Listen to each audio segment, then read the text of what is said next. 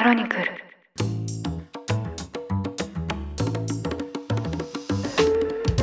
おはようございます。4月3日月曜日ニュースコネクトあなたと経済をつなぐ5分間パーソナリティの新井里奈です。この番組では1日1つ5分間で世界のメガトレンドがわかるニュースを解説していきます。朝の支度や散歩通勤家事の時間などにお聞きいただけると嬉しいです。今日から日本では新年度、新生活を始められる方も多いかと思います。私が住む香港は、まあ、ビジネス周りの新年度は1月だったり、まあ、学校関係は9月始まりのところも多く、まあ、4月はですね、みんなが一斉に新生活といったシーズンでは特にないんですが、この時期は西洋のお休み、イースター休みの時期となります。ということで、今回は私たち家族もこの休みを利用して東京に来ておりまして、今回の放送はいつもと違う場所から収録をしております。昨日日曜日には、ま友人家族とお花見をしまして久しぶりの日本の春を満喫いたしましたが同時にですね花粉症を抱えている私は、ま春の滞在にいつ鼻炎の症状が出てくるのかちょっと気にしながらも過ごしています今週木曜日の放送も東京からの収録予定でして、いつもと若干音質が異なるかもしれませんが、ご了承いただけますと幸いです。さて、今日はこちらのニュースをお届けいたします。昨日4月2日、中国北京で日中外相会談が行われました。林外務大臣が中国の新豪外相と会談。当初予定されていた時間を大きく上回り、4時間近く話し合いが行われたとのことです。会談を前に林外務大臣は、日中関係には様々な可能性があるが、同時に数多くの課題や深刻な懸案に直面し、非常に重要な局面にあると述べ、中国側に素直なやり取りを呼びかけたといいます。そして、新外相からは、交流と意思疎通を強めて、両国関係が障害を取り除き、困難を乗り越えて前進するよう推し進めていきたいと両国の関係改善に向けた言葉が述べられました。中国では先月3月に全人代が行われ、異例の3期目を迎えた習近平国家主席の新たな指導部が発足しています。今回の会談は日本側にとって新たな閣僚メンバーとの面会を行うことで、習近平氏により近い交換に対し、冒頭の発言にもあった様々な課題について直接働きかける重要な場となっています。ここからは今回の会談の焦点と狙いについて見ていきましょう。まずは日本側です。ここでは大きく2つ。1つ目は中国に拘束されていた日本人男性の早期解放です。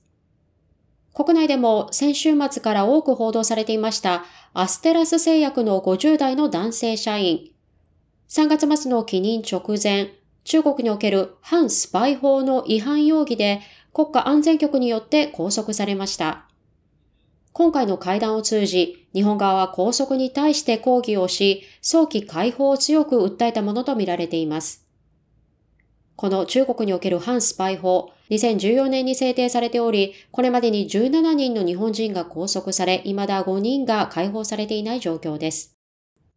そしてもう一つの狙いは、安全保障上における牽制です。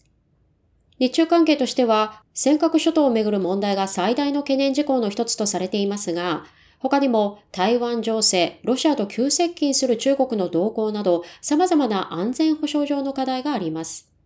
こちらも同じく深刻な懸念を伝えるとともに、来月5月に広島で開催される G7 サミットに向けても、議論を主導していきたい意思を日本側は強調した形とみられています。一方、中国側の狙いです。これは日本との協力関係の強化です。今回の外相会談、実は昨年8月に一度中止となっています。当時、台湾情勢が深刻化する中で、G7 が共同声明で中国を非難したことを受け、中国側が当初予定されていた日中外相会談の見送りを決めたという経緯がありました。その後11月、タイで行われた岸田首相と習近平主席との首脳会談にて、改めて両国の緊密な意思疎通を行うことで一致。その後、中国側の人員交代などもあり、やっと実現したのがこの外相会談です。今回中国側は、日本がアメリカと連携を強化していることに対して牽制をする一方で、日中関係の改善に向けた発言がなされました。こうした姿勢には、例えばゼロコロナ政策で停滞した中国経済の改善に向けても、経済的なパートナーとしてさらなる関係悪化を避けたいという背景もあると考えられています。今年は日中平和友好条約の締結から45年を迎える年でもあります。こうした対話を続けることで、両国が持つそれぞれの課題の長期的な解決が期待される、そんな会談になっています。ということで今回は北京で行われた日中外相会談について取り上げました。このエピソードの収録段階ではまだ林大臣のすべての会談日程が終わっておらずですね、まあ、正式な記者会見の内容すべてお伝えするのは間に合わなかったんですが速報を都度確認しながら今回の内容をまとめてみました。また来月に迫った G7 サミットに向けてもこうした外交の動きが盛んになっていますが引き続きこの番組でも重要な各国の動き追っていきたいと思います。ニュースコネクトお相手は新井里奈でした。番組への感想はカタカナでハッシュタグニュースコネクトとつけてツイッターに投稿ください。もしこの番組が気に入っていただけましたらぜひフォローいただけると嬉しいです。それでは良い一日をお過ごしください。